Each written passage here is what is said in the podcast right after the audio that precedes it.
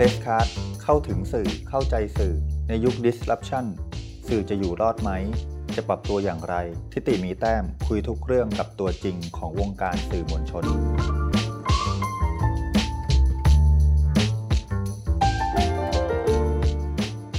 สวัสดีครับ คุณผู้ฟังรายการ p e s c a t ผมทิติมีแต้มกำลังอยู่กับทศลิ้มสดใสนะครับ นักข่าวจาก Daily Poster หนุ่มไฟแรงที่คุณผู้ชมได้ ติดตามสถานการณ์บ้านเมือง ก็จะเจอเขาเสมอๆในการไลฟ์สดของเพจ Daily Potter นะครับ ทศก็เป็นนักข่าวที่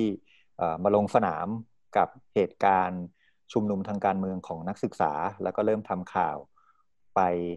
พร้อม ๆ กัน คือใช้ชีวิตไปพร้อม ๆ กัน ในทั้งฐานะวิชาชีพ แล้วก็ในฐานะที่ติดตามข่าวสารบ้านเมือง โดยเฉพาะคนรุ่นใหม่ไปพร้อม ๆ กัน วันนี้ผมจะชวนทดคุยยาวๆถึงการทำงานประสบการณ์ที่กำลังเริ่มต้น แล้วก็วิธีคิดมุมมองทางการเมืองในฐานะที่เป็นคนรุ่นใหม่ด้วย และในฐานะที่ทำงานสื่อด้วยว่าตัวเองมองวิชาชีพตัวเองยังไง แล้วก็มองเหตุการณ์บ้านเมืองยังไง สวัสดีครับทศครับ สวัสดีครับพี่ทิติครับทศครับทราบว่าวันนี้ที่เราคุยกันเนี่ยก่อนหน้าที่จะมา เริ่มสัมภาษณ์กันเนี่ยนะทศเพิ่งไปทำข่าวประท้วงที่หน้าค่ายทหารมา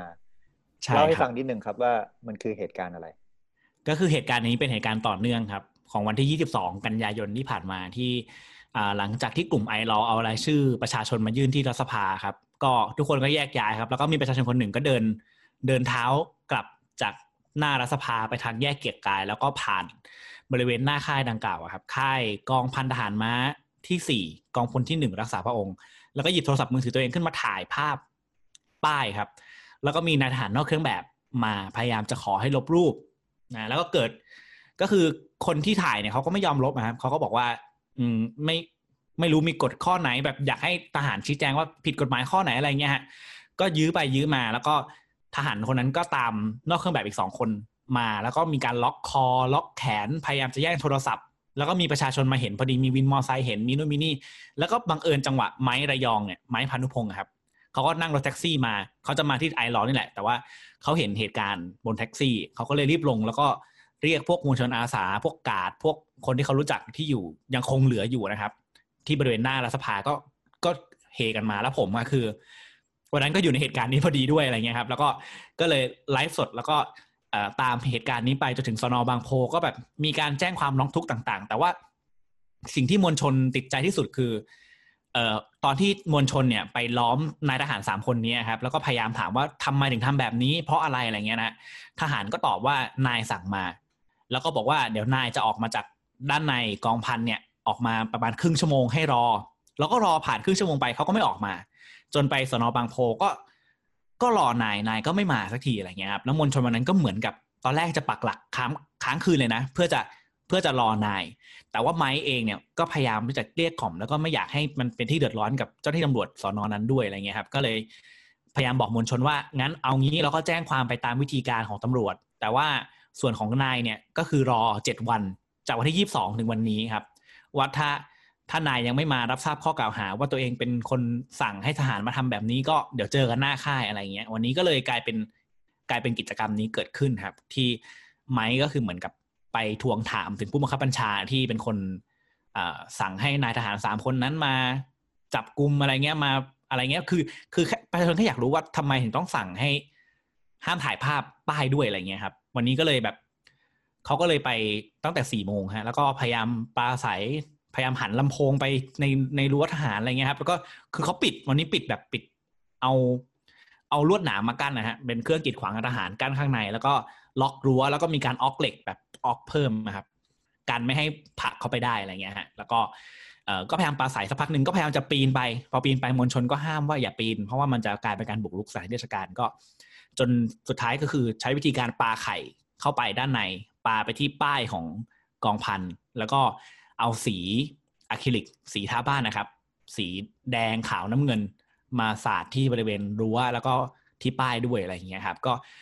ประมาณหกโมงเย็นก็เสร็จสิ้นกิจกรรมเขาก็แยกย้ายกันกลับครับ ประมาณนี้ คือก็ดูไปก็เป็นเป็นการแสดงออกกิจกรรมเชิงสัญลักษณ์ด้วย ไม่ใช่แค่ปราศัยอย่างเดียวใช่ไหมครับ ใช่ครับจริงๆเน้นปราศัยน้อยมากครับ ก็จะเน้นเรื่องการแสดงเชิงสัญลักษณ์มากกว่าคือจริงๆคอนเทนต์มันไม่มีอะไรมากก็คือแค่ แค่จะไปทวงถามความรับผิดชอบของผู้บังคับบัญชา แต่ไม่มีใครออกมาเลยครับ ไม่มีทหารเดินข้างในค่ายเลยวันนี้ผมไปแล้วก็เหมือนไม่มีคนเลยครับเหมือนแค่ผู้ชุมนุมกับตำรวจอยู่ด้วยกันข้างหน้าเท่านั้น ใช่ใช่ไม่ใช่ไม่เห็นทหารเลยเนาะใช่ก็มีทหารเวรนั่งอยู่สองสามคน แต่ว่าเขาก็ไม่ไม่ลุกขึ้นไม่โต้ตอบไม่ออกมาพูดอะไรครับอืมก็ถ้าจะพูดในเชิงเอ่อหมวดข่าวก็น่าจะเป็นข่าวทศจะเรียกว่ามันมันอยู่ในหมวดอะไรครับ ข่าวสิทธิมนุษยชน ข่าวการเมืองห รือข่าวอาชญากรรม จะอาชญากรรมก็ไม่เชิงนะผมว่าไม่อาชญากรรมเออว่ามันคือข่าวการเมืองข่าวการเมืองนะครับ อืม เพราะแล้วก็สิทธิมนุษยชนด้วยไกลๆเพราะว่าอืมน้องที่โดนล็อกคอเขาโดนละเมิดอะครับนิดหนึ่งฮะ แล้วก็อืมเออมันก็เป็นการเมืองก็คือเรื่องของการบังคับบัญชาของทหาร แล้วก็การใช้คำสั่งเอ่อการใช้คำพูดของทหารชั้นผู้น้อยหรือว่าผู้ปฏิบัติการทั้งตำรวจทหารน่ะส่วนมากเขาก็จะตอบว่านายสั่งมานายสั่งมาเวลาเขาปฏิบัติการอะไรสักอย่างหนึ่งอะไรเงี้ยฮะครับ ก็เหมือนกับเป็นเป็นการไปย้ำประเด็นนี้ว่าแบบการที่แบบเจ้าหน้าที่มาคุกคามประชาชน แล้วอ้างคำว่านายสั่งมาเนี่ยมันก็เกิดผลแบบนี้อะไรเงี้ยครับครับ คือนอกจากเอ่อผู้ชุมนุมหรือคนหนุ่มสาวที่ออกมาเรียกร้อง ให้มีการเปลี่ยนแปลงโครงสร้างประเทศ เรียกร้องประชาธิปไตยอะไรตอนนี้ที่คุณผู้ฟังสามารถรับรู้ได้นะครับเอ่อคนรุ่นใหม่ก็ถูกคุกคามถูกละเมิดสิทธิ์อยู่ แต่ว่าเอ่อ ผมไม่เข้าผมไม่แน่ใจว่าจะมีพอมีใครทราบไหมว่า ตัวทศเองก็ก็ถูกเอ่ออาจจะเรียกว่าคุกคามได้ไหมไม่แน่ใจเดี๋ยวอาจจะให้ทศเล่าเอง แต่ว่าก็เผชิญหน้ากับเจ้าหน้าที่รัฐมาเองเหมือนกันใช่ไหมครับ อันนี้ใช่ทศเล่าให้ฟังนิดนึงก่อนที่จะพาคุณผู้ฟังไปรู้จักตัวตนทศในเชิงเอ่อเป็นคนสื่อสารมวลชนมาได้ยังไง แต่ว่าขอขอเข้าสู่เหตุการณ์ ตรงนี้นิดนึงว่าตัวเองในฐานะสื่อก็ อาจจะไม่ได้ถูกปฏิบัติต่างไปจากน้องคนที่ถูกทหารล็อกคอเหมือนกันเอาจริง ๆ มันก็ไม่ขนาดนั้น ผมยังไม่ถูกล็อกคอยังไม่ถูกอะไร แต่ว่าโอเคก็คือเล่าให้คุณผู้ฟังได้ฟังว่าวันนั้นก็คือทำหน้าที่เอ่อรายงานข่าวเนี่ยนะครับเหตุการณ์ที่มีประชาชนมาทำกิจกรรมหน้ารัฐสภาในวาระของการพิจารณายติของการแก้รัฐธรรมนูญ ซึ่งวันที่ 24 ครับ 24 กันยายนทีนี้ผมก็เลย คือคือมันก็มีกระแสข่าวหลากหลายครับพอหลังจากที่มวลชนมาเยอะและปิดถนนแล้วแล้วก็ประตูด้านหน้าของสภาก็ออกไม่ได้ครับประตูหลักที่เข้าออกตรงตรงตึกของสวครับ มันก็ออกไม่ได้ ก็ปิดสองฝั่ง ทีนี้ก็เลยเหมือนก็มีกระแสข่าวว่าเอ้ยเขาจะหนีลงทางเรือนะ หรือว่าเขาจะไปอะไรเงี้ย ผมก็เลยแยกแยกเป็นคือเดอะรีพอร์เตอร์เนี่ยเราคนน้อยมากครับ แล้วก็ใช้วิธีการดาวกระจายก็คือ มีคนหนึงอยู่ในสภา มีคนหนึงอยู่หน้าเวที ส่วนผมก็คือ ดูรอบๆ แล้วทีนี้เราก็รู้สึกว่า ถ้าน้ำเกียกกายคือสิ่งที่เราต้องไป ต้องไปดูว่ามันมีอะไรเกิดขึ้นมันมีความเคลื่อนไหวอะไรหรือเปล่าอะไรเงี้ย ที่มันตามข่าวลือที่เขาบอกว่าจะหนีออกจากสภาทางผ่านทางน้ำจะแบบหลังจากลงมติจะกลับทางน้ำจะอะไรเงี้ย แล้วมันก็มีข่าวว่าผู้ชุมนุมกลุ่มหนึ่งอะจะไปเช่าเรือมาที่ท่าเรือเกียร์กายด้วย เพื่อจะปราศัยบนน้ำผมก็อะรีบไปด้วยความเป็นนักข่าวเราก็ต้องรีบไป เพื่อให้คุณผู้ชมได้เห็นมุมที่หลากหลายของการทำกิจกรรมวันนั้นใช่ไหมครับ นี้เราก็ไปแล้วก็ไปตอนแรกก็คือเงียบมากครับ ยังไม่มีอะไร ผมก็ใช้วิธีการคือเราไลฟ์สดบนมอเตอร์ไซค์ก็คือมีเพื่อนผมคนหนึ่งก็ขี่มอเตอร์ไซค์ผมก็นั่งซ้อนท้ายแล้วก็ไลฟ์ไปด้วย ก็พาคุณผู้ชมไปดูแบบบรรยากาศด้านข้างรัฐสภาว่ามีประตูนี้เกิดขึ้นนะอะไรเงี้ย เพราะว่าคือตรงนั้นนะครับ ต้องยอมรับว่ามันกำลังก่อสร้างอยู่ครับ คือมันเป็นพื้นที่แบบค่อนข้างจะ คือเป็นรั้วสังกะสีเลย เป็นแบบไม่มีมันยังไม่มีสิ่งปลูกสร้างที่มันยังเสร็จสมบูรณ์นะฮะแล้วก็มีวัดแก้วฟ้าจุฬามณีอยู่ฝั่งตรงข้าม ผมก็พาคุณผู้ชมไปดูในวัดในอะไรก็ไม่มีอะไร วนกลับมาทีนี้ผมก็เห็นว่ามีประตูหนึ่งอะมันเปิด มันเป็นประตูรถเข้าออกปกติแล้วเนี่ยมันน่าจะสำหรับพวกคนงานรถปูนรถอะไรพวกนี้ครับเข้าออก แต่วันนั้นน่ะมันมีรถตู้รถอะไรรถส่วนตัวของของคนที่อยู่ในสภาออกมาด้วย ผมก็รู้สึกว่ามันมันน่าเข้าไปดู เพราะว่าประตูเนี้ยมันไม่เคยเปิด ผมก็เคยทำข่าวสภาอะไรอย่างเงี้ยครับ ก็ ก็เลยตัดสินใจกับเพื่อนว่าเราจะขี่มอเตอร์ไซค์เข้าไปข้างใน เพื่อไปดูพาคุณผู้ชมไปดูบรรยากาศในรัฐสภาว่ามันเป็นยังไง แล้วแบบประตูนี้มันเปิดเนี่ยมันมันเชื่อมต่อไปทางไหนอะไรเงี้ยครับ ก็เลยขี่เข้าไป ตอนขี่เข้าไปเนี่ย ทหารเอ้ยตำรวจขออภัยครับตำรวจที่อยู่หน้าประตูเขาก็ถามว่าไปไหน เพื่อนผมมันก็ปากไวมันก็ตอบว่า ไปเอารถกับพี่ไปเอาไปเอารถเพื่อนจอดอยู่ในในสภาอะไรเงี้ยแล้วออกเล่าแล้วเป็นใครเนี่ยเป็นนักข่าวครับ ผมก็ให้ดูบัตรนักข่าวให้ดูปอกแขนที่ ที่เอ่อสำนักไอสมาคมสื่อมวลชนออกให้ตั้งแต่ม็อบวันที่สิบเก้าก็แบบเออเป็นสื่อครับพี่อะไรเงี้ยเขาก็โอเคเข้าไป ผมก็ไลฟ์ต่อก็คือผมไลฟ์มาอยู่แล้วไงพี่ผมก็ก็ก็ถ่ายทอดบรรยากาศต่อไป แล้วเราก็เราเข้าใจว่าตำรวจก็น่าจะเห็นเราไลฟ์เพราะว่าผมก็ไม่ได้แอบอะไรคือผมก็ถือมือหนึ่งแล้วก็ก็นั่งซ้อนท้ายแล้วก็หูฟังก็ใส่เพื่อพูดอะไรเงี้ยไปเรื่อยๆ แล้วก็ไลฟ์เข้าไปครับก็คือพาไปดูตั้งแต่บริเวณด้านหน้าทางเข้าห้องสุริยัน คือซึ่งมันคือทางสัญจรปกติในในสภาครับ แล้วก็ลงอุโมงค์ไปข้างล่างที่เป็นที่จอดรถ แล้วก็พาคุณผู้ชมไปเพราะว่าผมก็เชื่อว่าหลายคนคงไม่รู้ว่าสัสภามีใต้ดินด้วยมีที่จอดรถอะไรเงี้ยแล้ววันนี้มันรถน้อย ก็พาไปดูแผนให้ดูว่าแบบเออมันมีก่อสร้างตรงนี้นะ มีรถจอดน้อยนะอะไรเงี้ยแล้วผมก็วนกลับมาก็คือไปขึ้นทางฝั่งสวครับพี่แล้วก็ลงมาอีกรอบนึงกลับมา พอกลับมาเริ่มท่าไม่ดีแหละตำรวจเริ่มมาเข้ามาถามว่าเอ้ยน้องไลฟ์เหรออะไรเงี้ยผมก็อ้าว ไม่ได้เหรอพี่อะไรเงี้ยเขาก็บอกเออไม่รู้อะไรเงี้ยแบบเออออกเลยออกเลยอะไรเงี้ย ผมก็อะออก เสร็จแล้วผมก็กลับไปที่ประตูทางเข้าเดิมที่ผมเข้ามา คนเดิมเขาก็เดินมาถามผมว่าเขาเขาก็เรียกให้รถจอดข้างๆว่าน้องจอดก่อนทำไมเนี่ยเข้าไปไลฟ์ได้ไงเป็นนักข่าวหรือเปล่าเป็นอะไรเงี้ย เป็นนักคำแรกที่ถามผมคือ เป็นสื่อของนักศึกษาใช่ไหม ผมเลยบอกว่าไม่ใช่พี่ผมเป็นนักข่าว The Reporters ครับของพี่ฐปณีย์ เอียดศรีไชยเขาบอกอ้าวเหรอ แล้วทำไมเข้าไปทำเข้าไปได้ยังไง มีคุณมีใบอนุญาตหรือเปล่า คุณมีบัตรสื่อของสภาหรือเปล่าอะไรเงี้ยผมก็เลยบอกอ้าวไม่ได้เหรอพี่เพราะว่าปกติผมอะเข้าไปทำงานในสภาก็ คือคือสื่อมวลชนออนไลน์นะครับ ยังไม่มีบัตรกรมประชาที่นั้นได้แต่ว่ากำลังจะมีเดือนตุลาเนี่ย แต่ว่าผมก็เลยเข้าใจว่าผมน่าจะได้แล้วเราก็ไม่ได้เป็นละเมิดในส่วนของความลับอะไร เพราะว่า ที่ที่เราถ่ายมันคือที่ปกติที่ใครมาสภาก็จะเห็นนะครับ แล้วสภามันก็ไม่ได้เฉพาะเจ้าหน้าที่หรือว่าสสเข้าได้คือประชาชนทั่วไปเขาก็เข้าไปในสภาได้ ผมก็เลยรู้สึกว่ามันก็น่าจะได้ผมก็ผมจริงผมมาผิดด้วยที่ตอนเข้าไปไม่ได้บอกความจริงกับเขาว่าเราจะเข้าไปไลฟ์อะไรเงี้ยคือเราเพื่อนเราปากไว้บอกว่าไปเอารถเขาก็เลยมาบอกว่าไหนกุญแจรถเอามาดูหน่อยซิอะไรเงี้ย ผมก็บอกอ้าวแย่แล้วไม่มีกุญแจรถ ผมก็เลยโอเคงั้นงั้นผม งั้นผมขอโทษพี่ที่ผมโกหกพี่อะไรเงี้ยเรื่องนี้อะไรเงี้ยอ่าเขาก็บอกว่าเออเป็นสื่อโกหกโกหกได้ยังไงทำไมพูดความจริงอะไรเงี้ยแต่ว่าท่าทางของเขาอาจจะแบบดูรุนแรงไปหน่อยอะไรเงี้ยผมก็เลยบอกพี่ใจเย็นคุยผมดีๆก็ได้อะไรเงี้ยเขาก็บอกว่าเออผมก็คุยกับคุณดีๆ ผมเป็นตำรวจเสียงดังอะไรเงี้ยเขาแล้วเขาก็หันมาเห็นว่าอ้าวไลฟ์อยู่เหรออะไรเงี้ยปิดเลยปิดเลยลบเลยนะอะไรเงี้ยสุดท้ายแล้วก็ผมก็ปิดไลฟ์นั้น แล้วก็ ก็คุยกับเขาเขาก็บอกว่าให้ลบให้ลบเลยแล้วก็ เออ เขาก็จะไม่ทำอะไร ตอนแรกเขาขู่ผมว่าจะพาไปสอนอบางโพ จะไปแจ้งความเรื่องแบบ เออละเมิดที่ราชการอะไรเงี้ย ผมก็ตอนแรกผมก็คิดว่าถ้าไปก็ไปนะ แต่ว่า เออผมก็ขอโทษเขาแหละ เขาก็เลยโอเคงั้นงั้นไม่เป็นไรน้องก็ลบแล้วกัน ก็อย่าทำอีกอะไรเงี้ยเขาไปทำงานต่อ ผมก็บอกว่าผมต้องรีบไปทำงานต่อเหมือนกัน เออเขาก็บอกเขาก็ให้ไปอะไรเงี้ยครับ แล้วก็ก็มีชาวเน็ตก็แคปไปแล้วก็เลยกลายเป็นว่านั้น แต่ว่าจริงๆแล้วผมก็อยากบอกทุกคนนะว่า ผมก็รู้สึกผิดเหมือนกันกับสิ่งที่ผมทำไป เพราะว่าเออเราก็ไม่ได้บอกความจริงกับเจ้าหน้าที่ทำให้เขาทำงานยากอะไรเงี้ยผมก็เข้าใจผู้บังคับเอ่อผู้ใต้บังคับบัญชาทุกคนนะครับ แต่ว่าเออการที่เขาพูดกับผมแรงๆ ก็ตกใจนิดนึงเหมือนกัน เป็นถือเป็นครั้งแรกของการทำงานภาคสนามเลยไหมครับ ที่เจอเออเขาเรียกว่าอะไรเผชิญหน้ากับกับกับเจ้าหน้าที่รัฐที่ที่ที่มาแอดแท็กเรา ถือเป็นครั้งแรกเลยครับ ใช่ใช่ถือเป็นครั้งแรกเลย เพราะว่าปกติแล้วก็ไม่มีปัญหาอะไรแบบนี้ครับทีนี้คุณผู้ฟังครับ ผมจะชวนคุณทศย้อนกลับไปก่อนที่จะเข้ามาอยู่ในสนามข่าวนี้นิดหนึ่งว่าทศมีแพชชั่นอะไรมีมีความอยากอะไรที่ทำให้เข้ามาอยู่ในวิชาชีพสื่อมวลชน ก็จะชวนทศคุยตรงนี้แหละครับว่าเอ่ออะไรทำให้ทศตัดสินใจเรียนเอ่อมาทางด้านสื่อครับ คือผมเนี่ยเป็นเด็กบ้านนอกเลยครับ ที่แทบจะไม่ไม่รู้เลยซ้ำว่าถ้าจะไปเป็นนักข่าวเนี่ย ควรจะทำอะไรอะไรเงี้ยแต่ว่าสิ่งที่รู้คือ ผมเป็นคนชอบพูด คือตั้งแต่เด็กแล้วตั้งแต่ผมจำความได้ก็ประถมอะไรเงี้ยแล้วก็ชอบขึ้นเวทีไปร้องเพลงหรือว่าชอบไปพูดทำกิจกรรมที่เกี่ยวกับการพูด เล่านิทาน สุนทรพจน์ทำทุกอย่างก็คือ อะไรที่เราจะได้พูด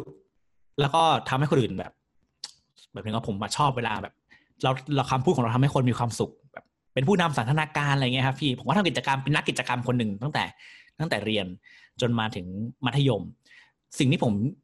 อยากเรียนมากที่สุดคือนิเทศศาสตร์วารสารศาสตร์อะไรเงี้ยเพราะผมรู้สึกว่าผมอยากจะเป็นพิธีกรอยากจะเป็นนักข่าว อยากจะเป็นผู้ประกาศ อยากอยู่ในทีวี อยากอยู่ใน อยากอยากใช้คำพูดของเราหรือใช้ทักษะที่เราชื่นชอบการพูดเนี่ยทำประโยชน์ให้กับสังคม แล้วบวกกับพอหลังๆเนี่ยเราก็เริ่มติดตามการเมืองมากขึ้นด้วยตอนเราเรียนนะครับ เราก็เลยรู้สึกว่าเออถ้าเราการเป็นนักข่าวน่าจะตอบโจทย์เราที่สุดเพราะว่าเราอะมี passion ทั้ง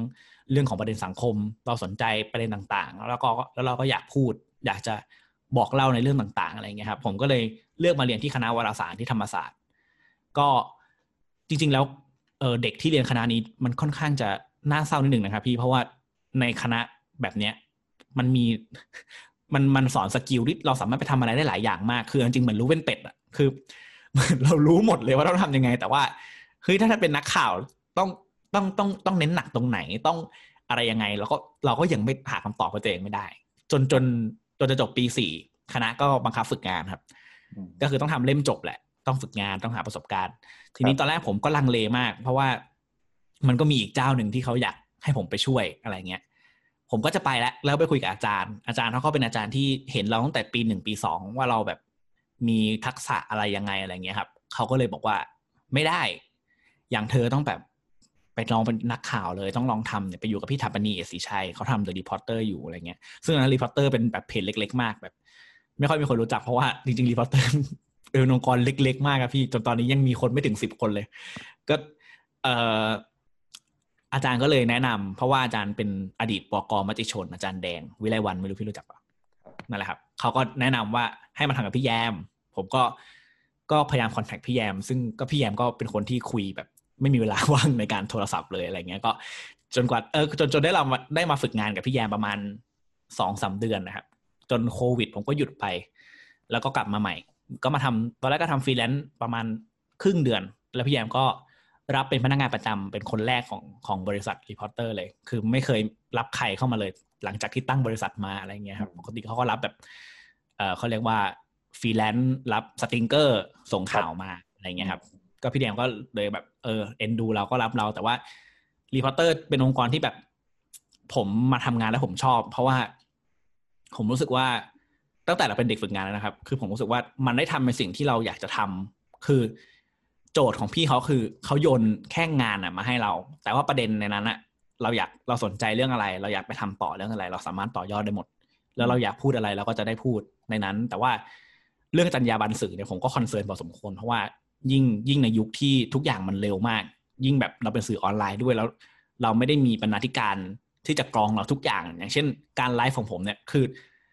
คือการที่ผมพูดไปหรืออะไรเงี้ยทุกอย่างมันก็ออกไปเลย on air ทันที ผมมันไม่ได้มีคนจะมาตัดมาอะไรใช่ไหมครับ ผมก็เลยต้อง concern เรื่องเรื่องจรรยาบรรณแล้วโชคดีเราเรียนในคณะวารสารมา ซึ่งมันก็เน้นเรื่องของจรรยาบรรณสื่อนี่แหละ ที่เป็นพื้นฐานในการเรียน เราก็เลยเข้าใจว่า การจะเป็นสื่อที่ดีที่จะทำให้คนแบบได้รู้ความเป็นจริง ข้อเท็จจริงที่เกิดขึ้นในสังคมมันต้องทำยังไงอะไรอย่างเงี้ยครับแล้วอืมนั่นแหละครับ ผมก็เลยนั่นแหละ พี่อาจจะไปเห็นโพสต์ผมใช่ไหมใน Facebook ที่แบบว่าพูดถึงเรื่อง passion อะไรเงี้ยคือ คือการมาเป็นสื่อสารมวลชนนะมันเป็นในสังคมไทยคือเขาค่อนข้างดูถูกนะคือตอนตอนผมเรียนมัธยมปลาย ผมก็บอกครู คือตอนนั้นผมก็เรียนสายวิทย์ด้วย เรียนห้องโครงการวิทย์คณิตของโรงเรียนเลยคือแบบห้องต้นๆอะไรอย่างเงี้ยแล้วผมก็บอกว่าอยากเรียนนิเทศเขาก็บอกว่าจะเรียนทำไมนิเทศอะ เป็นพิธีกรเหรอ เป็นนักข่าวเหรอ ใครเรียนเรียนคณะอะไรมาเขาก็ทำได้ เธอไปเรียนอย่างอื่นดีกว่า ไปเรียนเป็นผู้พิพากษา ไปเรียนเป็นรัฐศาสตร์ ไปเรียนเป็นอะไรก็ได้ที่แบบได้คอนเทนต์มา สุดท้าย การสื่อสื่อมันคือวิธีการ แต่ว่าเนื้อหามันอยู่ที่คณะอื่นๆ อะไรเงี้ยทำไมถึงไม่ไปเรียนในในแบบนั้น อะไรเงี้ย ผมก็เลยแบบตอนแรกผมลังเลมาก เอาจริงก็มีลังเลอยู่นิดนึงว่าแบบ หรือจะไปอย่างอื่นดี แต่ผมรู้สึกว่า เราเลือกในสิ่งที่ตัวเราจะมีความสุข มีความชอบดีกว่าอะไรเงี้ยครับผมก็เลยเลือกวารสารท่ามกลางที่ก็มีหลายคนที่ไม่เห็นด้วย แต่ว่าพ่อแม่ผมเป็นคนไม่ปิดกั้นเรื่องนี้เลย ก็เลย ก็เลยลองทำมาเป็นมาโดยตลอดอะไรเงี้ยครับ จนจนจิกฟุกมากครับกับการได้เป็นนักข่าวในเวลารวดเร็วแบบเรียนจบแล้วได้ทำงานเลยคือฟุกจริง ๆ ครับทีนี้เอ่อเมื่อกี้ที่ทศพูดเรื่องว่าทศก็ concern กับเรื่องจรรยาบรรณนิดนึงอะเนาะแล้วผมก็อยากเอออยากจะรู้เหมือนกันว่า เราเราต้อง balance ตัวเองยังไงในในในช่วงเวลาที่เราทำงานแล้ว มันแม้ว่าจะมีบรรณาธิการ แม้ว่าจะมีเจ้านาย แม้ว่าจะมีพี่ก็คือพี่แยมฐปนีย์เนี่ยคอยไกด์ประเด็นคอยแจกโจทย์อะไรให้ แต่ว่าถึงเวลาแล้วทศก็ไลฟ์ไปเนี่ย แล้วเราจะชั่งตวงยังไงให้มันอยู่ในกรอบอยู่ในหลักจรรยาบรรณที่เราเรียนมา เพราะว่าพี่พี่แยมก็คงมากรอง ในช่วงเวลาไลฟ์ไม่ได้เนาะแต่ว่าอะไรคือสิ่งที่เราต้องต้องยึดเป็นหลักเลยว่า ถ้าเกิดหนึ่งสองสามสี่เราจะปิดไลฟ์หรือเราจะเลือกที่จะไม่ไลฟ์หรือว่าถ้าไลฟ์แล้วพลาดไปแล้ว เราจะแก้ปัญหามันยังไง เออเราเล่าให้ฟังนิดนึงเพราะว่าผมเองก็โตมาในยุคกระดาษใช่ไหมครับ แล้วก็เข้าสู่ออนไลน์ แล้วแล้วก็มาเบิกเนตเอาช่วงที่มันไลฟ์สดกันเยอะๆอะไรแบบเนี้ย คือการไลฟ์สำหรับผมอะคือ เอ่อมันคือการถ่ายทอด ภาพเหตุการณ์ที่มันเกิดขึ้นจริง ตรงนั้นนะครับงั้นสิ่งที่ผมยึดมั่นคือข้อเท็จจริง ทุกอย่างที่เกิดขึ้น คือผมจะไม่พยายามเชื่อข่าวลือที่มันจะมาแบบบอกข้างหูเราอะเวลา สมมุติเราอยู่ในม็อบหรืออะไรเงี้ย พี่มันจะมีมันจะมีคนเดินมาบอกเราเยอะมากว่าแบบเฮ้ย อันนี้เขาจับแล้ว อันนี้เขาจับแล้ว อันนั้นเขาจะอย่างนี้คือผมจะหรือแบบอย่างวันสนามหลวงเนี่ยครับ ที่แบบเขาเตรียมรถ เมย์มาปิดแล้วจะมีสลายการชุมนุมจะอะไรเงี้ย คือผมรู้สึกว่าอะไรแบบเนี้ยใครก็พูดได้คืออันนี้เมื่อวันที่สิบเก้าใช่ไหมครับ ใช่ใช่สิบเก้ากันยาครับคือคืนนั้นมันมันเป็นมันมีข่าวลือเยอะมาก ว่าแบบเดี๋ยวจะสลายตีสามอะพอตีสามไปตีห้าอะไรเงี้ย คือผมก็แบบยังไงคือสิ่งที่เราทำคือเราต้องเช็คครับพี่คือผมถึงจะเป็นการไลฟ์ก็ตามแต่ผมจะไม่พูดในสิ่งที่ผมยังไม่เห็น คือพี่แยมจะเป็นคนบอกผมเสมอว่า การไลฟ์มันไม่ใช่การพูดไปเรื่อยอ่าพี่แยมจะสอนผมอย่างนี้นะการไลฟ์ไม่ใช่การพูดไปเรื่อยมันคือการพูดที่เราเตรียมมาแล้วว่าเราจะพูดอะไรจะพูดอย่างไร ไม่ใช่เห็นอะไรก็พูดไปก่อน แต่เราต้องเช็คก่อนว่าสิ่งที่เราเห็นมันเป็นมันจริงหรือเปล่า สิ่งที่เราได้ยินมาจริงหรือเปล่า ถ้าเราไม่เห็นกับตาไม่ได้ยินด้วยหูเนี่ยอย่าเพิ่งเชื่อเป็นความจริงงั้นวันนั้นวันนั้นผมสิ่งผมทำก็คือผมก็ขึ้นมอไซค์แล้วก็ พาคุณผู้ชมเนี่ยประมาณสองสามพันคนที่อยู่กับผมดึกๆ ก็ก็พาไปดูตามจุดต่างๆ เลย ที่เขาบอกมีรถเมย์มาปิดอะผมก็ไปดูอะมีปิดจริงครับ ไปเอาจุดที่หนึ่งไปจุดที่สองสามสี่แล้วตัวนี้ออกได้ตัวนี้ออกไม่ได้ แล้วก็พาอ้อมไปดูหลังรถเมล์ก็หลังรถเมล์เขาเตรียมหน่วยควบคุมฝูงชนมาเปล่าเขาเตรียมอะไรเงี้ยผมก็พยายามซอกแซกไป ก็เข้าไปดูก็ไม่มีอะไรก็คือปิดปิดเฉยๆอะไรเงี้ยผมก็เลยเออก็แล้วก็ลองคุยกับตำรวจลองคุยกับคนนู้นคนนี้ดู คือเราก็ต้องให้น้ำหนักกับ stakeholder ของข่าว ทุกๆทุกๆคนครับ ไม่ใช่ว่าเราจะให้น้ำหนักแค่กลุ่มผู้ชุมนุมท้วงในการกับรัฐบาลเราก็ต้องให้น้ำหนักกับเจ้าหน้าที่ด้วยที่เขาทำงานว่า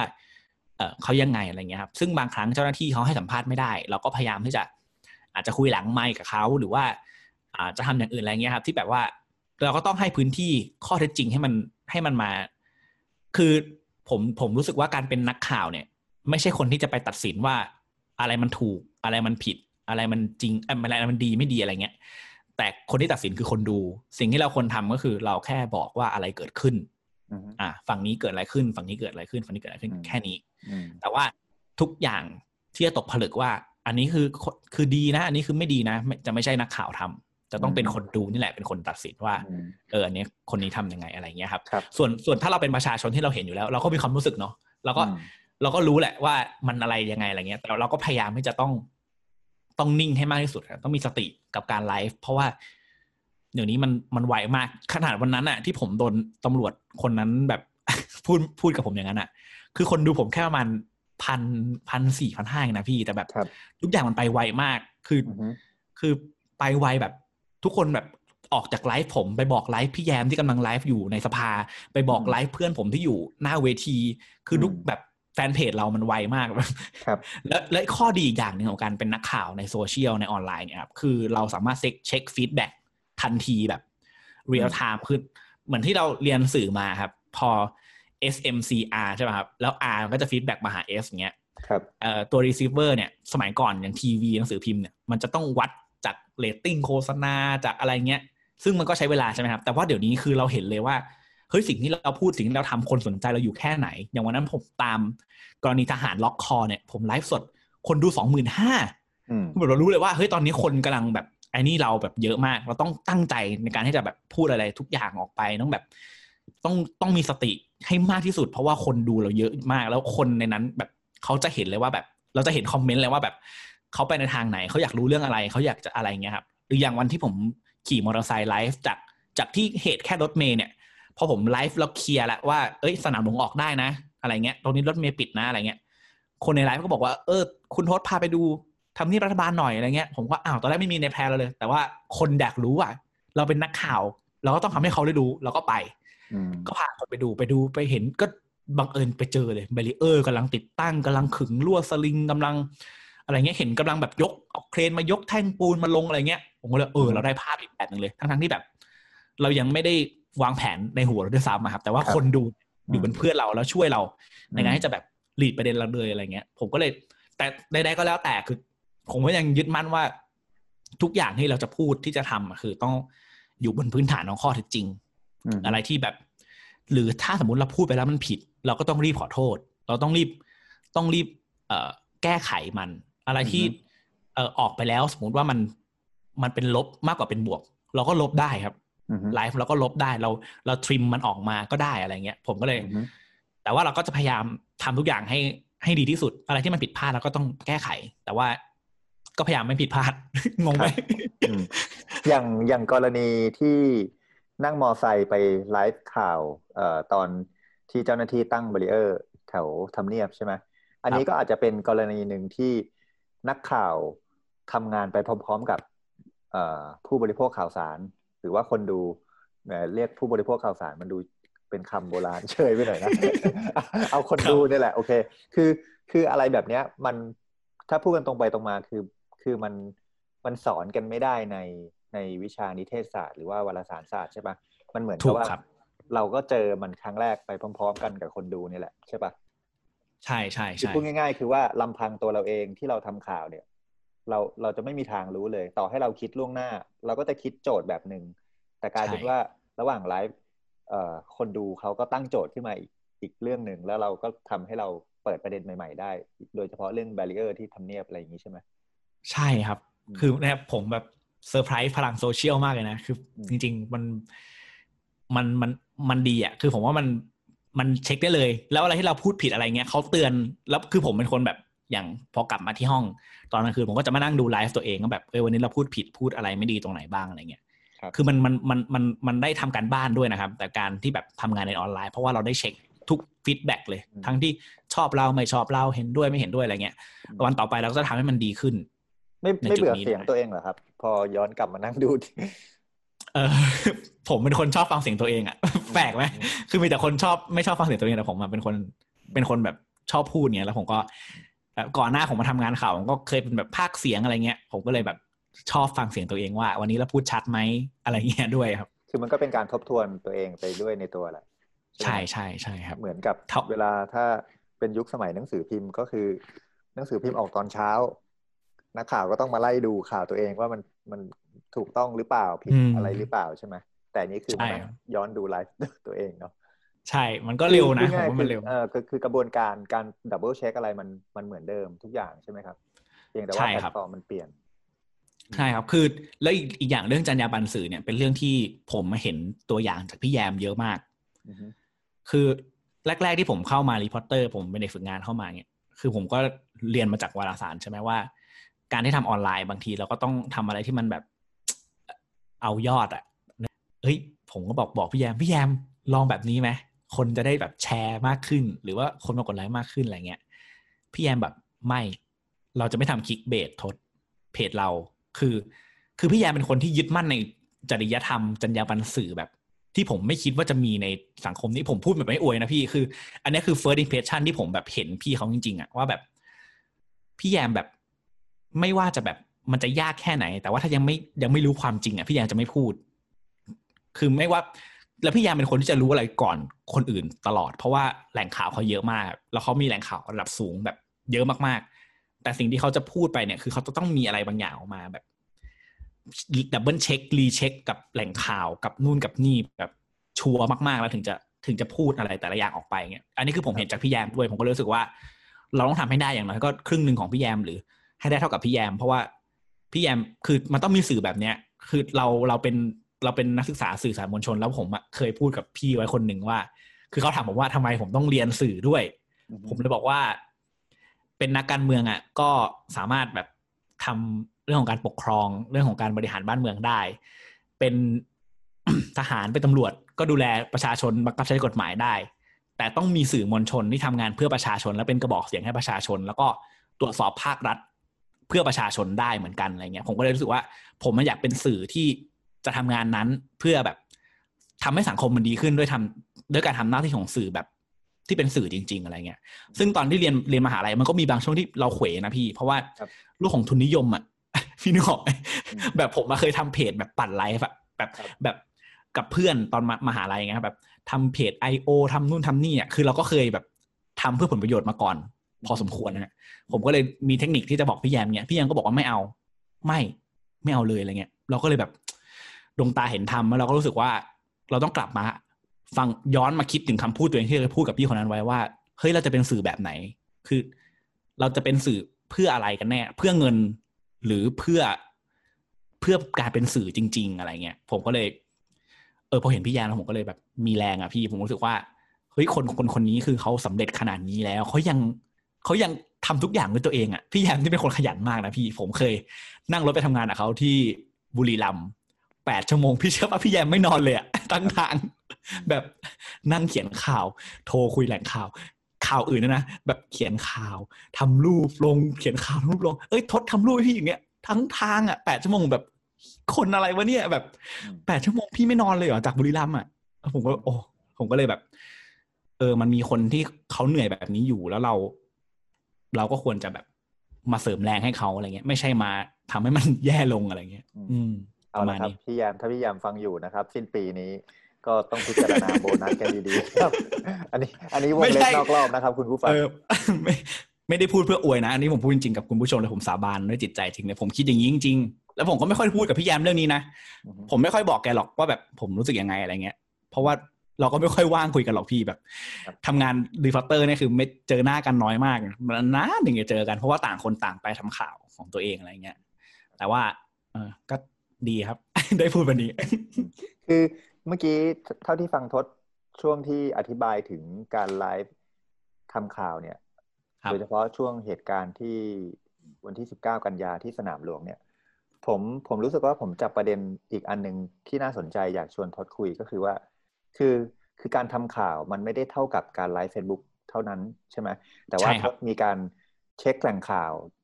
อีกฝั่งหนึ่งนอกจากผู้ชุมนุมโดยอาจจะโดยเฉพาะเจ้าหน้าที่รัฐหรืออะไรอย่างเงี้ยแปลว่า แปลว่ามันมีการทำข่าวอยู่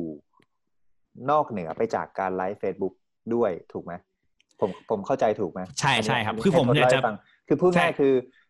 เวลาคุณผู้ฟัง เอ้ยคุณผู้ชมเห็นทางไลฟ์ทางเพจ The Reporter เนี่ย อันนั้นที่เห็นเนี่ยไม่ใช่ทั้งหมดของของข่าวที่นักข่าวต้องการจะเล่าถูกไหมใช่ครับ เอออันนี้มันมันเป็นวิธีคิดยังไงเล่าให้ฟังนิดหนึ่งครับ คือพี่อ่าอีกแล้วพี่แยมอีกแล้วคือพี่แยมอาจจะบอกผมว่าการไลฟ์เฟซบุ๊กมันคือเครื่องมือในการทำข่าว แต่มันไม่ใช่มันไม่ใช่ข่าว ข่าวมันเกิดจากการที่เราอะ จะต้องก็คือวิธีการทำข่าวแบบเดิมอะพี่คือการต้องเช็คกับแหล่งข่าว เช็คกับ stakeholder ของข่าว ใครมีประโยชน์ใครเสียประโยชน์ใช่ไหมครับก็ต้องเช็คทั้งสองฝั่ง คนที่อยู่ตรงกลางอะไรเงี้ยคือเราต้องเช็คหมดว่าแบบ ใครใครใครใครอะไรเงี้ย การไลฟ์มันคือเครื่องมือหนึ่งเท่านั้น เพราะฉะนั้นแบบ เอ่อทั้งหน้าจอเวลาคนเห็นออนไลน์เงี้ย คือสิ่งที่ผมทำที่ผมพยายามทำที่สุดอะคือการสัมภาษณ์คนที่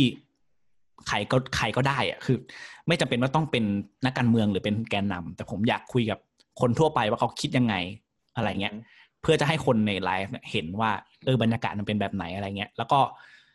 ระหว่าง off scene ที่เราไม่ไลฟ์ เราก็พยายามไปคุยกับเจ้าหน้าที่ คนที่เขาจะคุยกับเราได้ ว่ามันเป็นยังไงมันอะไรอย่างเงี้ยเพราะว่า เราก็ถ้าเราทำแค่แค่ฝั่งผู้ชุมนุม เราก็จะกลายเป็นสื่อที่ไม่มีความ balance ใช่ไหมครับเราก็ต้องเช็คข้อเท็จจริงที่มันเกิดขึ้นทั้งหมดอะไรเงี้ยก็คือแบบบางคนน่ะ ผู้ชุมนุมมาเห็นแค่ตำรวจเดินแถวเขาก็เขาก็กลัวแล้วว่าจะไปเอาแก๊สน้ำตา แต่พอผมไปหาตำรวจตำรวจก็บอกว่าไม่ใช่นี่คือการเปลี่ยนเวรปกติของการมาคุมม็อบ มันก็ต้องมีการเปลี่ยนเวรทุกสองสามชั่วโมงก็ต้องเปลี่ยนผัดกันคนนึงไปนั่งคนนึงมายืนอะอันนี้ผมก็ได้รู้จากเจ้าหน้าที่ เพราะฉะนั้นการเป็นนักข่าวก็คือการที่เราจะต้องทำข่าวนี่แหละครับ แต่แค่แพลตฟอร์มเราเปลี่ยน วิธีการเครื่องมือเราเปลี่ยน แต่วิธีการทำข่าวเหมือนเดิม ก็คือ ก็คือจะต้องเอ่อเน้นเรื่องของการเช็คกับ stakeholder ให้ได้มากที่สุดทุกฝั่งอะไรเงี้ย คือแหล่งข่าวผมอาจจะยังไม่สูงเท่าพี่แยม พี่แยมมันจะมีแหล่งข่าวเป็นผู้บัญชาการนู่นนั่นใช่ไหมแต่ผมก็พยายามที่จะแบบอะ ผบผบร้อยอะไรเงี้ยผบหมู่ตรงนั้นก็ได้อะคุยกับใครก็ได้ที่แบบเขาพอจะคุยกับเราได้อะไรเงี้ยที่จะแบบช่วยเขาว่าเออข้อเท็จจริงที่เขารู้เป็นยังไง แล้วก็แล้วก็จะได้มาเวทกันอะไรเงี้ยครับ แต่เอาจริงการคุยกับตำรวจในม็อบค่อนข้างยากนิดนึงครับพี่เพราะว่าตำรวจชั้นผู้น้อยเขาไม่สามารถพูดกับเราได้เลย ผมก็เลยจะต้องแบบบางทีก็ต้องต้องขัดแบบตัดไลฟ์หรือว่าให้ให้ตากล้องไปถ่ายอย่างอื่นไปก่อน แล้วผมก็ไปคุย แล้วค่อยแบบมา เพื่อจะบอกอะไรเงี้ยครับคือพูดง่ายคือก็เป็นการเช็คข่าวอีกทางหนึ่งที่ที่คนที่กำลังชมไลฟ์อยู่ เขาอาจจะไม่ได้มีประสบการณ์ในการเช็คข่าวของเราไปด้วย แต่ว่าเราก็จะเราก็จะเอามาเล่าให้คุณผู้ชมฟังเป็นนั่นแหละใช่ไหมใช่ใช่ครับทีนี้มันมีอีกประเด็นหนึ่งที่ผมคิดว่าน่าชวนทดคุย แล้วก็คุณผู้ฟังที่สนใจแวดวงสื่อสารมวลชน อาจจะรู้สึกว่า เป็นประเด็นที่น่าสนใจด้วยที่เราจะพยายามชวนคุยกันตอนนี้นะครับ ก็คือว่าเวลาไลฟ์เฟซบุ๊กเนี่ยโดยเฉพาะเหตุการณ์ทางการเมืองเนี่ยพูดง่ายๆก็คือว่าเราอยู่ท่ามกลางขั้วความคิดถูกครับ ที่คนเห็นต่างกันอาจจะหลายฝ่ายก็ได้ แต่ว่าเราเราพูดหยาบๆว่ามันมีสองฝ่ายแล้วกันเนาะแล้วมันเกิดปะทะกันทางความคิดแรงๆเนี่ย เวลาเวลาทศไลฟ์เฟซบุ๊กเนี่ย โดยเฉพาะ การชุมนุมของนักศึกษาที่ผ่านมาเนี่ยมันมันมีความยากหรือความท้าทายยังไงในการที่เราจะ balance อารมณ์คุกรุ่นของคนที่ที่กำลังเดือดที่กำลังแบบว่าเต็มที่แล้วอะ่ะอยากจะอยากจะระเบิดออกมา แต่ว่าโอเคเขาก็ระบายออกมาทางคอมเมนต์ของของการไลฟ์สดของ The Reporters เนี่ยเนาะแต่แต่ว่าเราก็เห็นได้ใช่ไหมครับว่ามันเต็มไปด้วย ความเกลียดชังแน่นอน มีการด่ามีอะไรอะไรอย่างเงี้ยคือลำพังแค่แค่เราช่วยหาข้อเท็จจริงเนี่ยแล้วก็ balance เนื้อหาเนี่ยมันมันเอาอยู่ไหมครับ หรือว่าทศรู้สึกว่ามันมีอะไรที่ที่มันท้าทายทศอยู่ตอนนี้อยากอยากให้แชร์ให้คุณผู้ฟังฟังเรื่องนี้นิดเวลาเวลามันเดือดเดือดเวลามันอะไรเงี้ย สิ่งที่เราทำได้ก็คือ คืออย่างคอมเมนต์เดือดเดือดใช่ไหมพี่แบบครับ เวลาแบบอะไรเงี้ยก็ก็พยายามที่จะ พยายามที่จะมอนิเตอร์มันด้วยครับ คือระหว่างที่เราไลฟ์ไปเราก็พยายามอ่านคอมเมนต์พยายามมอนิเตอร์มัน มันจะมีมันจะมีหลายจำพวกมากในคอมเมนต์เนี่ยจะมีทั้งคนที่เขารู้จริง คนที่ fake news มา คนที่มาเพื่อจะปั่นเม้นเฉยๆ มาเพื่อจะแบบก๊อปข้อความเดิมแล้ววางซ้ำๆหรือมีเจตนามาแบบหมิ่น อ่าหมิ่น ไม่ว่าจะหมิ่น สถาบันหรือว่าจะเป็นการหมิ่นประมาทบุคคลอะไรเงี้ยถ้าถ้าเจอประเด็นหมิ่นเนี่ย คือผมจะต้องลบคอมเมนต์เลย คือถ้าผมเห็นนะ ผมก็จะพยายามมอนิเตอร์ตลอด ก็จะพยายามลบ ถ้าซ้ำอีกก็บล็อกReporters คือนโยบายแบบนี้คือ คนที่มาทำให้ให้ให้สังคมในไลฟ์มันดูแย่หมายถึงว่ามาป่วนนะฮะแล้วก็น่าจะสร้างความบาดหมางกันได้มากขึ้นเนี่ย เราก็ใช้วิธีการคือแอดมินก็บล็อกไปอะไรเงี้ยครับแต่ว่า แต่ว่าเราค่อนข้างจะเปิดฟรีสำหรับสำหรับคนสองขั้วในไลฟ์นะครับ คือเราก็จะมีทั้งคนที่เขาเห็นด้วยกับไม่เห็นด้วยในไลฟ์เสมอเสมอเลยนะพี่ ไม่ว่าจะชุมนุมเล็กน้อยอะไรเงี้ย ก็จะมีทั้งคนเข้ามาต่อว่านักศึกษาทำกิจกรรม ทั้งคนที่มาให้กำลังใจ มีสองขั้วอย่างเงี้ยตลอด แต่เราก็มองว่ามันคือสีสันของประชาธิปไตยว่าคนมันก็คอมเมนต์กันตามสิ่งที่เขาคิดจริง ๆ อะไรเงี้ย คือยกเว้นในกรณีดังกล่าวที่ผมบอกไปว่า มีการหมิ่นประมาทมีนู่นนี่นั่นที่มันจะเป็นเฮสปีดหรือว่าเป็นอะไรที่มันไม่ใช่ข้อเท็จจริงเอ่อหรือว่ามาป่วนมาอะไรเงี้ย ก็บล็อกจบปัญหาไป แต่ถ้าถ้ามาแค่วิพากษ์วิจารณ์ แล้วก็ไม่ได้หมิ่นประมาทขนาดนั้น ไม่ได้ไปก้าวร้าวหรือไปหาเรื่องใครในเม้นเนี่ย ผมก็ปล่อยก็คือให้เขาคุยกันเอง แล้วส่วนมาก Reporters มันจะมีมีจะมีแฟนเอ่อ top fan หรือว่าคนที่มาประจำอะครับ ค่อนข้างจะเป็นคนที่คอย clear เรื่องพวกนี้ให้เราอยู่จำนวนมากเลย คือในผมต้องฝากขอบคุณลูกเพจ Reporters ทุกคนที่ฟังพอดแคสต์นี้อยู่ด้วยว่าเออคือมันมีคนแบบเข้ามา clear มาบอกข้อเท็จจริง มาคอยชี้แจงบางบางอย่างเนี้ย แบบ คนเข้ามาเข้าใจผิดแบบมาเห็นแค่ภาพเดียวแบบสมมติเพิ่งเข้าไลฟ์มาเงี้ยแบบเห็นแค่ภาพเนี้ยไม่เข้าใจก็ไลฟ์ว่ามาเลยอย่างเงี้ย มันจะมีคนในคอมเมนต์ในในในไลฟ์เราเนี่ยที่แบบมาคอยตอบว่าอันนี้คืออะไร อันนี้เขาทำอะไรอยู่หรือว่ามันเกิดอะไรขึ้นบ้างอะไรเงี้ยเพราะอะไรถึงเป็นแบบนี้ มันจะมีคนคอยมาเล่าแทนเราด้วยอะไรเงี้ยครับซึ่งนี่คือคำที่เราใช้คือ we are the reporters ครับ ทุกคนสามารถเป็นผู้สื่อข่าวได้ด้วยการส่งต่อข้อเท็จจริง ใช่ฮะ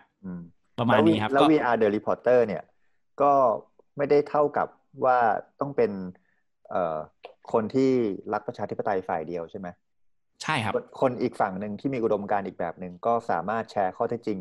ได้เหมือนกันถูกไหมครับ ใช่ยินดีเลยครับ พี่จะเห็นว่ารีพอร์เตอร์ไม่ได้ทำแค่ฝั่งเอ่อม็อบอย่างเดียวนะครับ เราทำทุกฝั่งเราทำฝั่งรัฐบาลกลุ่มไทยพักดีเราก็ไปทำสอปสเราก็ไปทำเราก็พยายามทำทุกทุกทุกทุกฝั่งให้คนเห็นว่ามันเกิดอะไรขึ้นในสังคม เพราะว่าหน้าที่ของสื่อคือการต้องบอกเล่าความจริงในสังคมแค่นี้ แต่เราเราไม่ได้เอ่อจะเลือกอะไรเงี้ยครับ แต่ว่า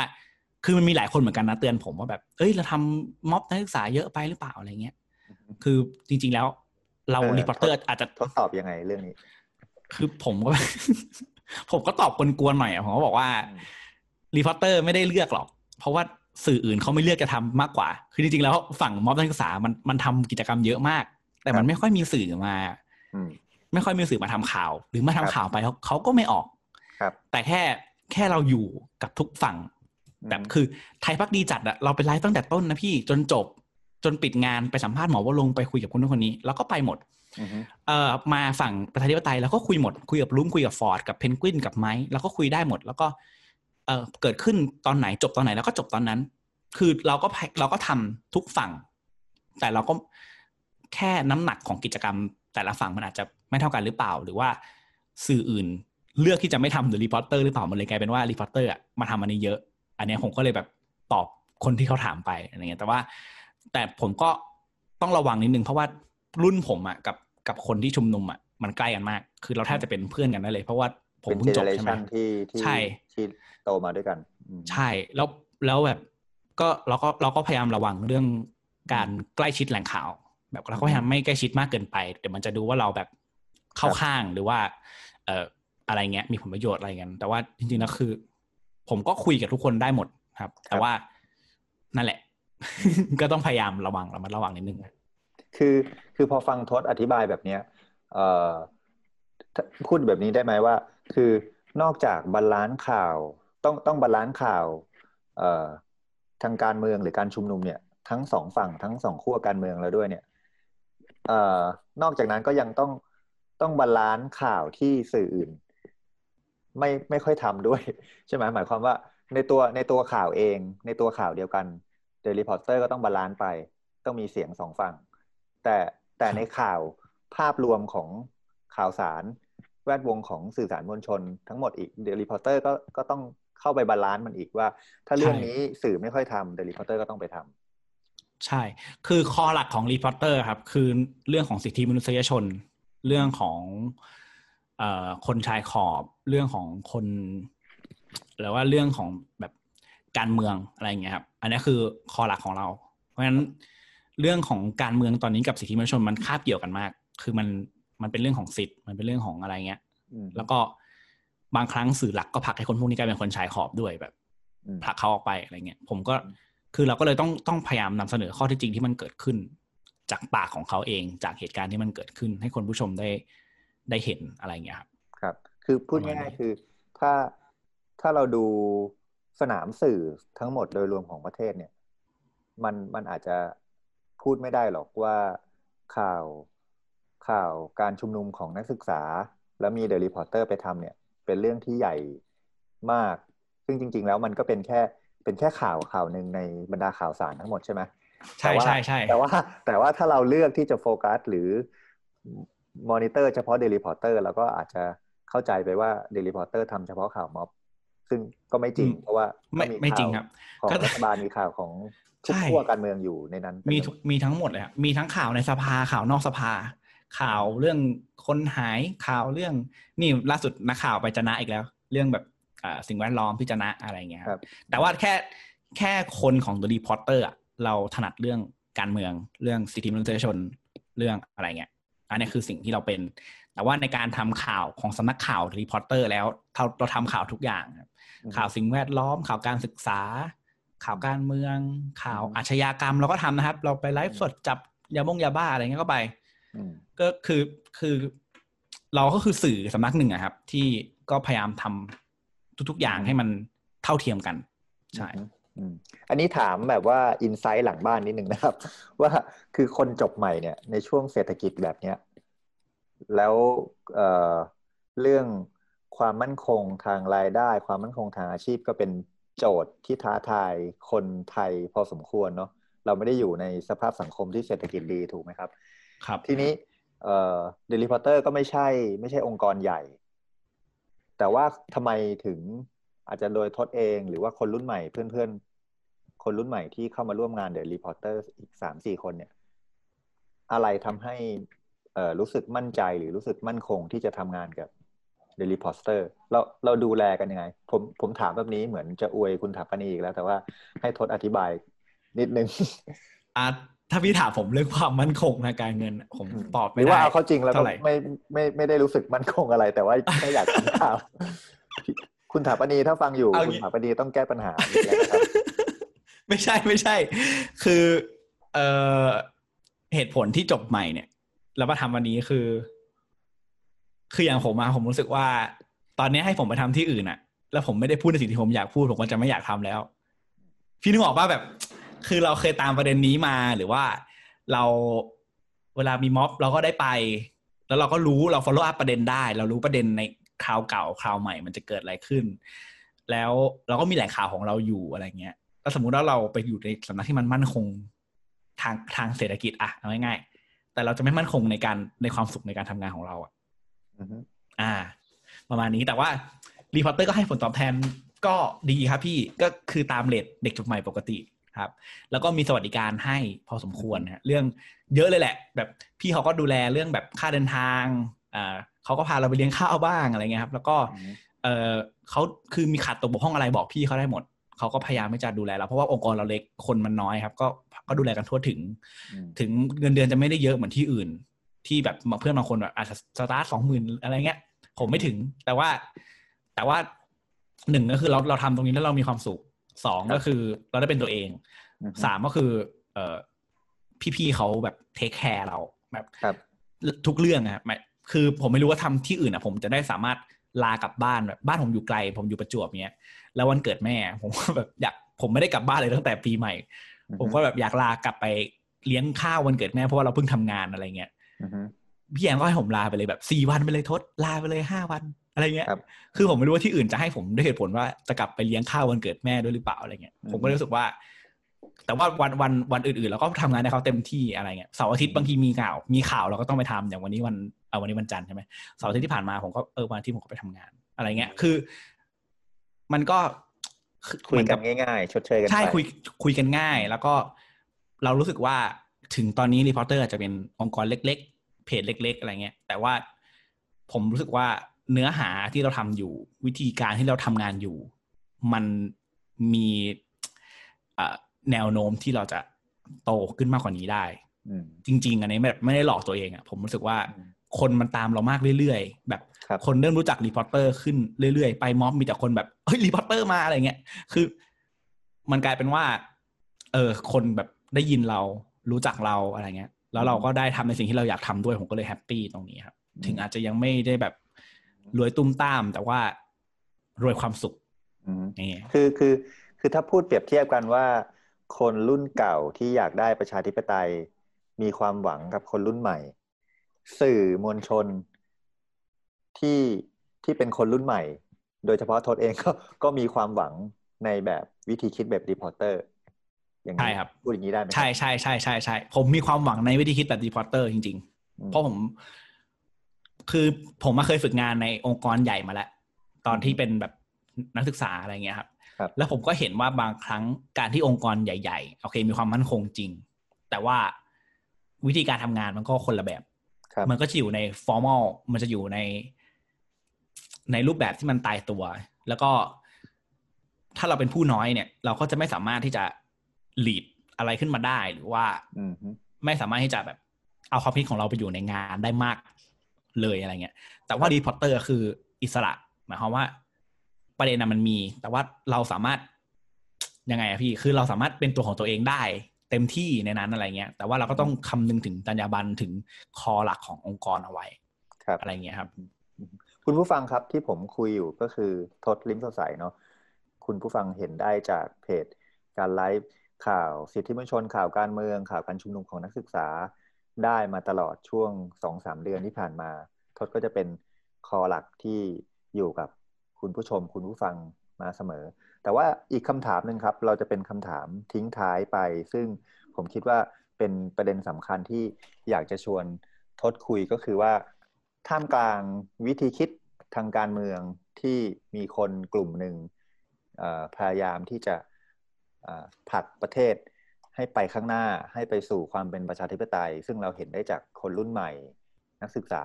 นักเรียนใช่ไหมครับ ในขณะที่คนอีกกลุ่มหนึ่งซึ่งก็อาจจะมีหลักๆ เป็นคนรุ่นเก่าแน่ แต่ก็ไม่ได้แปลว่าจะไม่มีคนรุ่นใหม่ที่เป็นหรือมีอุดมการณ์อีกแบบหนึ่งก็คือว่าต้องการให้ประเทศเป็นแบบที่เป็นอยู่ทุกวันนี้ดีแล้ว มีรัฐบาลที่มาจากการรัฐประหาร มีโครงสร้างทางสังคมที่เหลื่อมล้ำอยู่ ก็คือพูดง่ายคือเป็นแบบนี้ไม่ต้องไปเปลี่ยนอะไรไอ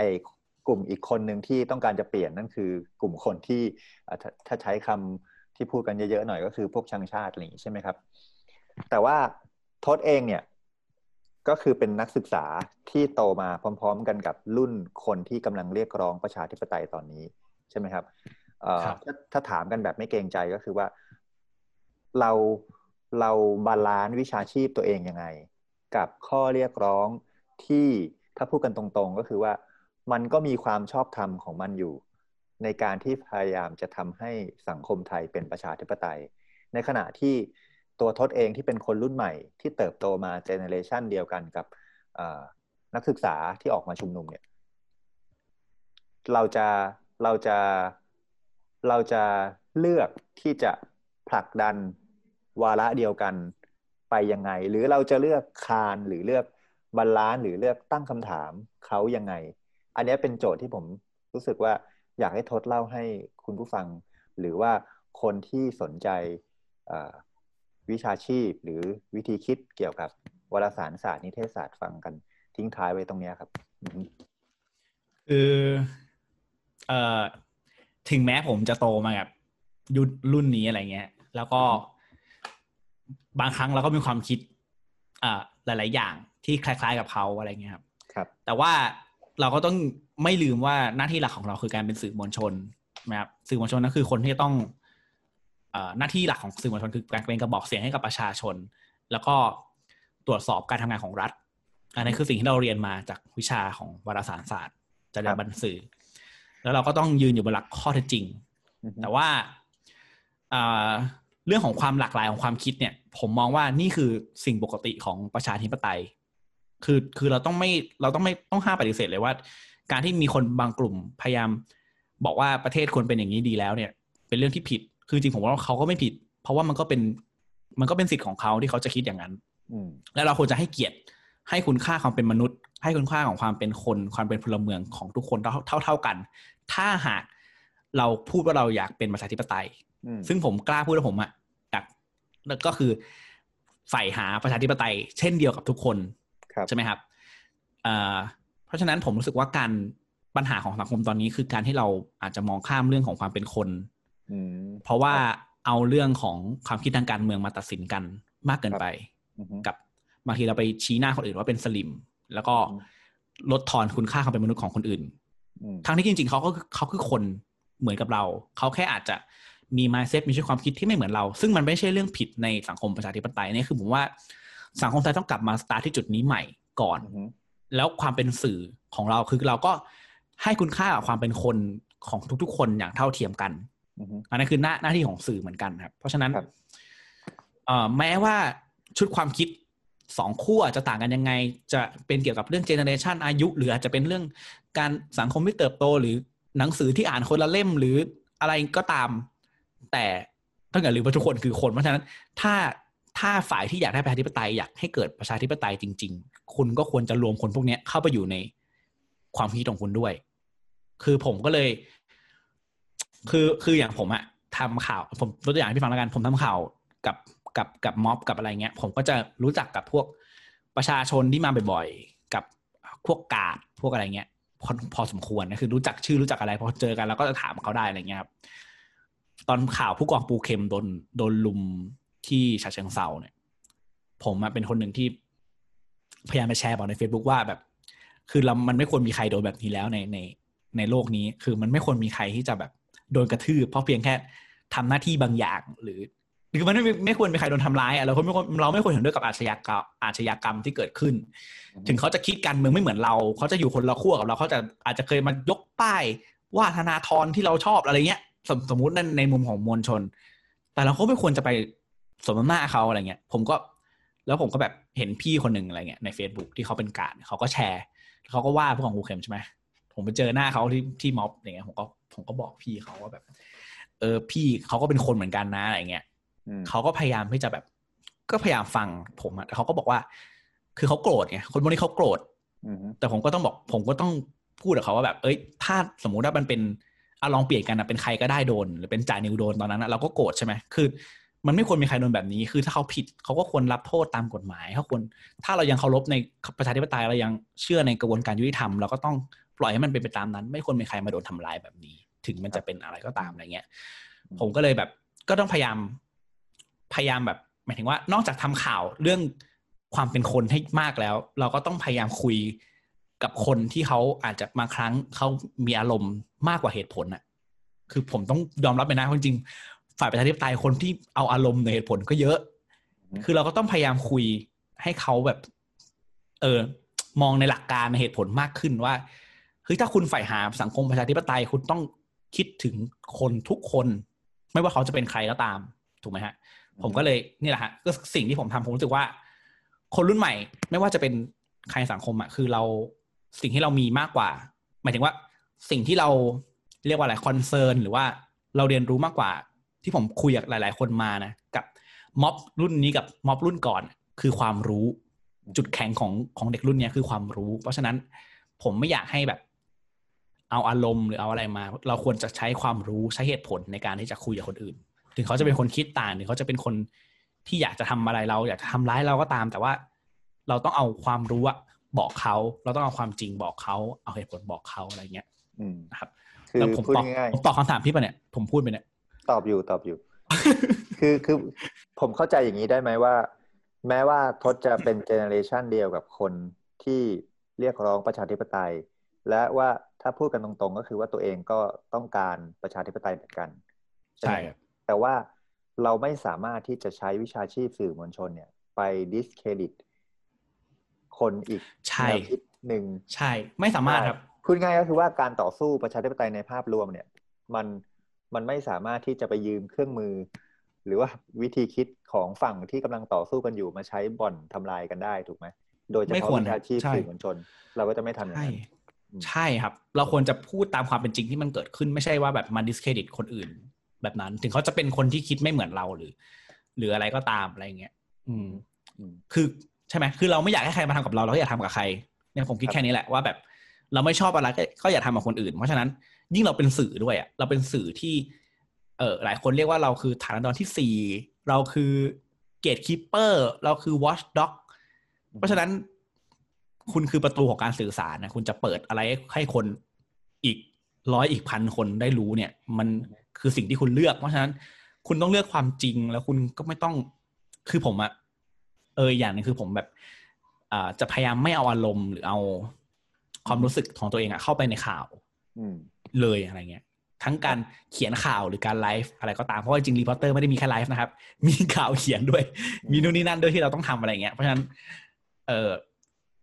นั่นแหละฮะจรรยาบรรณนะครับ มันคือสิ่งสำคัญที่คนเป็นสื่อควรจะคอนเซิร์นในในยิ่งในชั่วโมงนี้ด้วยนะครับอืมถ้าอย่างนี้พอถ้าทดคุยกันตรงๆนะคุณผู้ฟังก็ หรือว่าก็อาจจะรู้กันอยู่แล้วว่าทดเลือกข้างประชาธิปไตยแน่นอนถูกไหมครับ ก็ผมว่าเราไม่ผิดนะ ถ้าเราเลือกข้างประชาธิปไตยใน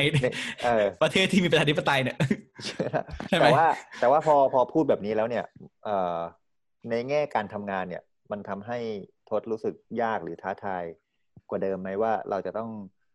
อยู่กับคนที่ต่างไปหรือว่าคนที่กำลังมีอารมณ์พร้อมที่จะพร้อมที่จะปะทะกันตลอดเวลา ทั้งสองขั้วการเมือง โอเค ฝ่ายประชาธิปไตยทศอาจจะรู้สึกว่าคุยง่ายหน่อย เพราะว่า มันมีอุดมการเดียวกัน แล้วมันมันไม่ต้องอธิบายเยอะ แต่ในกลุ่มคนอีกกลุ่มหนึ่งที่ที่เขาไม่ได้เชื่อเรื่องประชาธิปไตย แต่ว่า แต่ว่าทศก็ต้องมีวิวิชาชีพที่ต้อง balance ไปเนี่ย เวลาเราประกาศตัวว่าเราเลือกประชาธิปไตยแน่ๆมันในในเชิงการทำงานมันทำให้ตัวเองทำงานยากไหมครับเออมันมันมันอาจจะแบบว่าเสียแหล่งข่าวบางคนไปที่เขาไม่อยากจะคุยกับทศ The Reporter เพราะว่า เขาอาจจะคิดว่าทศ The Reporter เป็นอะไรล่ะ ควายแดงหรืออะไรอย่างงี้ใช่ไหมไม่ใช่เอ้ยผมว่าคนเลือกประชาธิปไตยไม่จะเป็นเป็นควายแดงนะครับ คืออมนั่นแหละ คือโอเคเราอาจจะไม่รู้ผมก็ไม่รู้เหมือนกันนะผมยังไม่เคยเจอปัญหานี้นะพี่ว่าแบบอืมไปคุยกับใครแล้วเขาไม่อยากคุยเพราะว่าเราแบบทำข่าวม็อบเยอะ หรือว่าเราใฝ่หาประชาธิปไตยเนี่ย คือออืมคือผมรู้สึกว่าการที่ เราเป็นสื่อเราพูดว่าเราอยู่ฝั่งประชาธิปไตยเนี่ยไม่ได้แปลว่าเราเลือกข้างนะคือ เพราะว่าเราอยู่ในระบอบประชาธิปไตยอันมีพระมหากษัตริย์ทรงเป็นประมุขใช่ไหมพี่มันถ้าเราบอกว่าเราเลือกเผด็จการดิเราลงน้ำกับปกครองถูกปะจริง ๆ แล้วอะเออนั่นแหละผมก็เลยแบบ ซึ่งซึ่งผมก็บอกแล้วประชาธิปไตยมันคือการรวมทุกคนอยู่ในนั้นอะแล้วการที่ทำงานกับกับกับกับอีกขั้วตรงข้ามเนี่ย ส่วนตัวผมไม่มีปัญหานะผม ผมรู้สึกว่าผมผมมาอยากที่จะทำให้มากขึ้นกว่าตอนนี้ด้วยซ้ำเพราะว่าเอาจริงตอนนี้ผมอะ คือในในในในองค์กร Reporter มันก็จะมีหลายคนใช่ไหมพี่ คือ พี่แยมก็จะให้ผมมามาฝั่งนี้แบบค่อนข้างจะบ่อยหน่อย เพราะว่าผมมีแหล่งข่าว มีนู่นนี่นั่นที่แบบรู้จักอะไรเงี้ย มันก็ค่อนข้างจะทำงานง่าย ครับ อืม จริงๆ ผมก็เคยขอเขานะว่าแบบ อยากไปทำของไทยภักดีอะไรเงี้ยบ้างอะไรเงี้ย แต่เขาก็แบบว่า เขาก็เตือนว่าแบบ อย่าพึ่งเลยอืมฮึยิ่งยิ่งเรามีข่าวว่าแบบกับตำรวจคนนั้นด้วยอะไรเงี้ย เดี๋ยวเขาจำหน้าได้เดี๋ยวจะแบบมีปัญหาอะไรเงี้ย ก็อืม เลี่ยงได้ก็เลี่ยง แต่ว่าสำหรับตัวผมผมผมไม่ติดนะ คือออฮึผมก็อยากคุยอยากจะอะไร เพราะว่าหน้าที่ของสื่ออะพี่เราไม่ควรจะเลือกว่า เราอยากคุยกับคนนี้ไม่คุยกับคนนี้ แต่ว่าเราเราก็ควรจะเล่าทุก ๆ อย่างที่มันเกิดขึ้นให้ทุกคนได้รู้อะไรเงี้ยอือฮึโอเคครับ คุณผู้ฟังที่รายการเพจแคสที่ฟังเอ่อการสนทนากันมาร่วมๆชั่วโมงนะครับ นี่คือ ทศ ลิ้มสดใสจาก The Reporter ที่คุณผู้ฟังสามารถจะเจอเขาทางเพจ The Reporter ได้ไป ไม่รู้จะนานแค่ไหนตราบใดที่ยังมีการชุมนุมยังยังมีการเรียกร้องประชาธิปไตยอยู่ เราก็มั่นใจได้แน่ ๆ ว่าทศจะไม่หายไปไหน ถูกไหมครับ ไม่หายครับยังไม่หายครับ โอเคงั้นก็เราขอบคุณคุณทศมากครับ แล้วก็เอาไว้เจอกันในสนามแล้วก็ คุยทักทายกันได้ วันนี้ก็ขอบคุณทศมากครับ ขอบคุณครับพี่ทิติขอบคุณคุณผู้ฟังทุกคนครับ ครับ สวัสดีครับทศครับครับสวัสดีครับครับ